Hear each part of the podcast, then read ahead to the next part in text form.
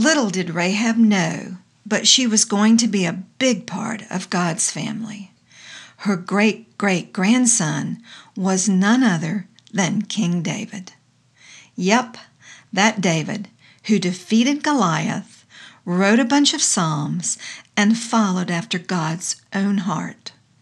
While David didn't always get things right, that sin thing keeps causing problems, doesn't it? God was using him to teach us that one day we would have a king who would win the most important battle for us and lead us back to God.